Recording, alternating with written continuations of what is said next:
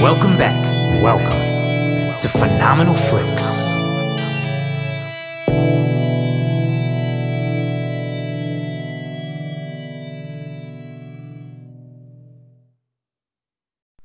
Today I am reviewing Freaky, starring Vince Vaughn and Kathryn Newton, directed by Christopher Landon, which was released this past Friday the 13th. And Freaky is a body swap horror movie that takes the concept of both Freaky Friday and Friday the 13th and mixes it into a fun horror comedy body swap slasher movie.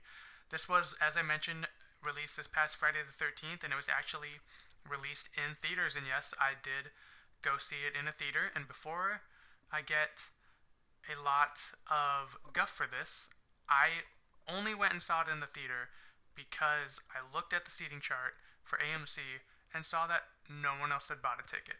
So I decided to take my girlfriend and I to the big IMAX screen, see the movie in an empty thousand person theater. Maybe not thousand, but at least 500 seat theater with just the two of us in it. And we had a good time. We socially distanced. We wore our masks. We got some ices and had a great time watching Freaky, which some people I realize may not have heard of because obviously this is going to be big in the horror community. You know, fans of horror movies have heard about this. However, the casual movie fan who's really not paying attention to movie releases because a lot of theaters are closed or they just don't feel like going to the movie theater might not have heard that this was getting released. It's not getting a lot of trailer time, not a lot of ads on YouTube.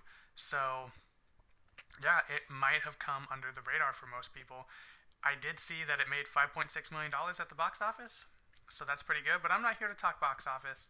I'm here to talk the movie. As I mentioned, it is a take on Freaky Friday, the old Disney classic. Some people might remember the Lindsay Lohan, Jamie Lee Curtis one, but there was one back in the 70s that was pretty popular as well. And then, of course, Friday the 13th, hence the name. You can't call it Freaky Friday, which I thought was funny, but you also can't call it Friday the 13th that it was released on, so they just went with the term freaky and really touted the Friday the 13th release date. As I mentioned, body swap horror movie, a uh, deranged killer who is played by Vince Vaughn uh, accidentally and supernaturally swaps bodies with a uh, teenage high school girl played by Kathryn Newton, and of course, comedy and a bloody body count ensue. Now, I'm not going to spoil the movie. That's pretty much the most spoilery thing I will give to you. Of course, all of that appears in the trailer, so I'm not spoiling too much. But I did have a really good time watching Freaky. It was a fun take on the two movies that I had already mentioned, Freaky Friday and Friday the Thirteenth. Or, good God forbid, if you have, if you're thinking of the movie, oh God, what was the one with Rob Schneider, uh, the Hot Chick? Then also kind of a take on that. But yeah, I had a lot of fun watching this movie. I I really enjoy uh, Christopher Landon's writing style. He is, uh, of course, known for Happy Death Day and Happy Death Day to You, which came out three to one year ago, one to three years ago, the sequel and whatnot. And his writing style and his directing were just as much on point here. The positives with this come the slasher aspect, of course, right off the bat. Um, I love slasher movies, especially cheesy, horrendously put together 80 slasher movies, and this is a good take on those. I mean, the the death scenes. This is a rated R film, so the death scenes are very gory and very bloody. There are some that just right off the bat made me go, "Oh, holy shit!" The amount of blood and practical death effects they were allowed to put in, put into this film. A lot of teenagers do end up dying, and that's a lot of fun. That's what you go to these movies to see. The comedy aspects were also really funny. I'll get into more of those when I talk about Vince Vaughn, but uh, the side, the characters themselves were all very funny. Funny. Um, I thought her, uh, the girl's friends, her name's Millie, uh, Booker and and uh, Kumar, if I'm not mistaken, or I'm sorry, not Kumar, Nyla, Booker, Nyla, and Josh. The three friends were all very funny in their own in their own specific right. One of them was like a jock character who had a heart of gold, of course. The other is uh, just the loyal best friend, and then um, and then Josh is Millie's gay friend, and they're all very funny, and they're all not stereotypical in those roles, and they and they play a really good part of the story in helping, of course, Millie figure this out. The acting is is is fantastic. It's just it's just hilarious from everyone involved. I think, like I mentioned, the three friends are great right off the bat. I think Millie's mom is very tragically funny in some ways. I think Millie is very good, especially at the beginning of the film. But of course, the award for best performance goes, of course, to Vince Vaughn, who plays the Blissfield Butcher, and then, of course, Millie stuck in the Blissfield Butcher body later on in the film. He plays two different characters in this. So, as the Butcher, he is a stoic, quiet stalker who is fast, strong, and violent. And I thought that was pretty pretty cool coming from this character who's known more for comedy. Now, Vince Vaughn has been in a horror movie before. He was in the 1998 remake of Psycho, playing Norman Bates. Yes, I'm not making that up. But he didn't. He, well, first off, he did a terrible job, but he wasn't able to portray anything but an Anthony Perkins wannabe in that.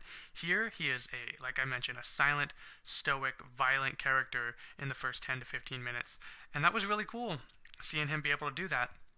And then he swaps with Millie's consciousness and becomes a 17, 18 year old girl. I'm not sure exactly how old she is, but she's right around that range. And he is so shameless. That's the best word to use, is shameless. He does not care what anyone's going to think of this because he is playing a teenage girl and he knows he's playing a teenage girl and he does a fantastic job playing the teenage girl.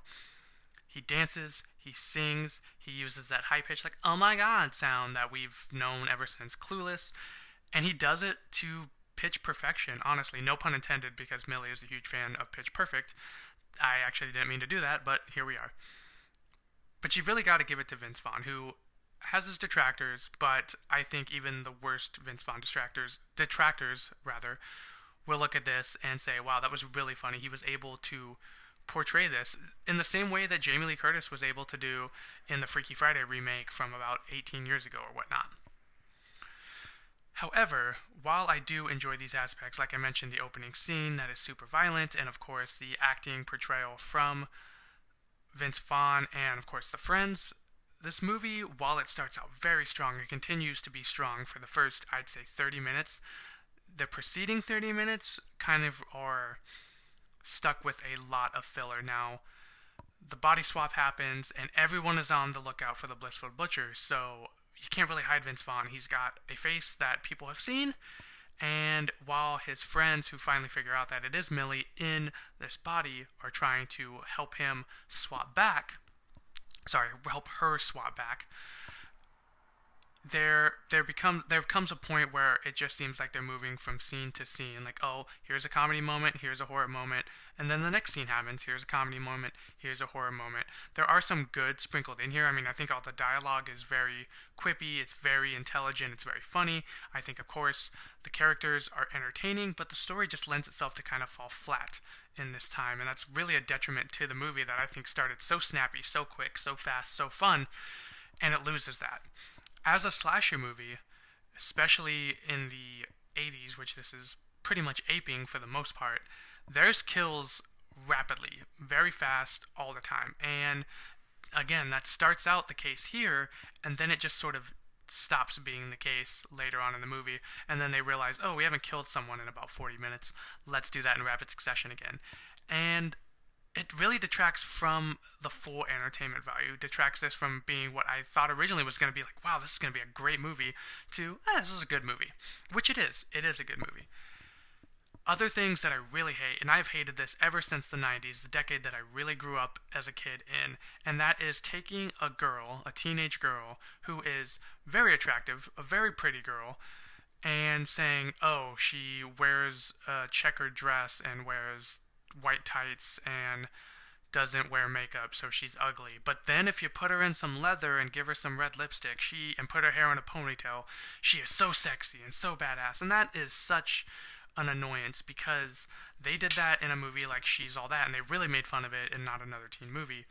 But they did that all the time in the 90s. Oh, if you just take her glasses off and straighten her hair a little bit, she's going to be super sexy. And it's kind of disrespectful to women in general, but I'd say this actress, who is a very pretty actress, what what what about her made her sexier just because she was wearing leather and lipstick? I I don't understand why that's the case, and and I've never understood that for 25 years of my life watching movies like this. Now, yes, they do they do mention well Millie never dresses like this, so that's how they that's how it helps them figure out that it's not actually Millie, but there's all the guys that are in the locker room like, "Oh man, Millie's hot. Did you see how hot she is? Now I want to fuck Millie." And it's it's kind of harkening us back to the 90s where that was pretty misogynistic. And yes, these characters are supposed to be misogynistic assholes. That's the characters they're portraying, but I don't think it was as satirical as the writing lends itself to be.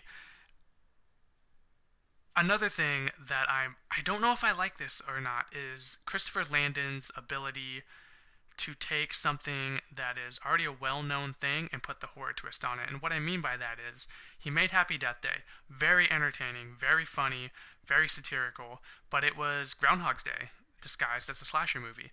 I love Groundhog's Day. I liked Happy Death Day. He did the same with Happy Death Day to You. It was Groundhog's Day with some science fiction elements and then horror in there. And then with this, he took Freaky Friday and put a horror spin on it, and it was very good. But is it great? Is that all he's known for? Is taking these comedy movies and turning them in to slasher movies. I mean, is Clerks next? What's he, is Billy Madison next? Is Little Nicky next? Uh, I mean, granted, that one might be really interesting, but what I want to see him break out of that, taking something that's a well-known well-known commodity and turning it into a horror movie. Granted, I like those movies, but you can only run that train for so long. Freaky was very fun, guys. It is in theaters right now. I know a lot of people are probably not interested in going to theaters. It will drop on demand. I believe November 30th is the day they picked, so right after Thanksgiving.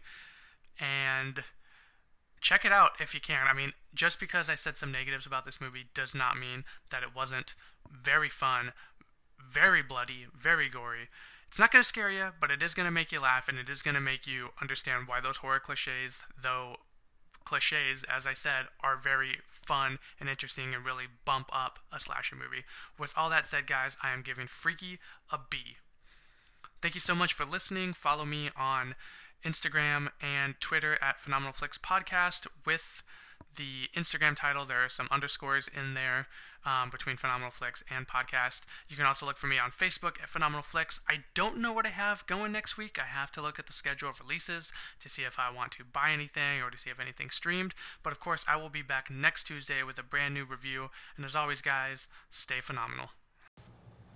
Edit to this episode. My god, did I forget something? I had accidentally deleted a part of my notes, and yeah, I forgot a big chunk and important parts of this movie, and that was Kathryn Newton, the main character, essentially, the one who plays Millie, and then, of course, gets swapped with the Blissfield Butcher.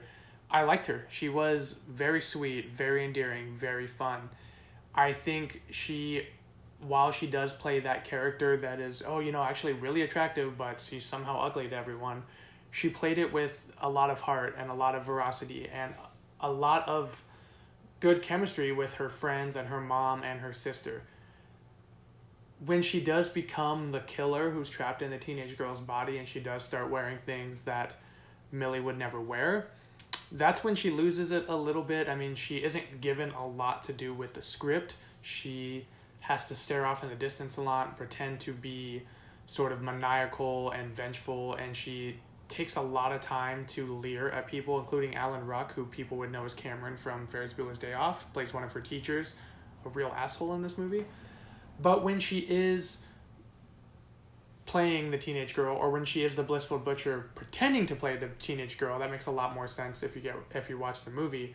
She's very good. She has a a sort of sense of urgency and angst behind her, and I think she does a very good job. So sorry that this wasn't part of the full episode that I was trying to do. Like I said, my notes got deleted, and I realized as I was about to post it, like, holy shit, I didn't talk about Kathryn Newton at all. But she did a very good job. She's someone I look forward to seeing more in the future. Um, I didn't realize she was the girl in De- Detective Pikachu, so she was also very fun in that, but also had the same problem of like kind of staring off into the distance a lot, not being given a lot to do. But I'm not reviewing Detective Pikachu reviewing Freaky, of course. I gave it a B. I'm going to stick with the B. So thanks for enjoying my little edit to this.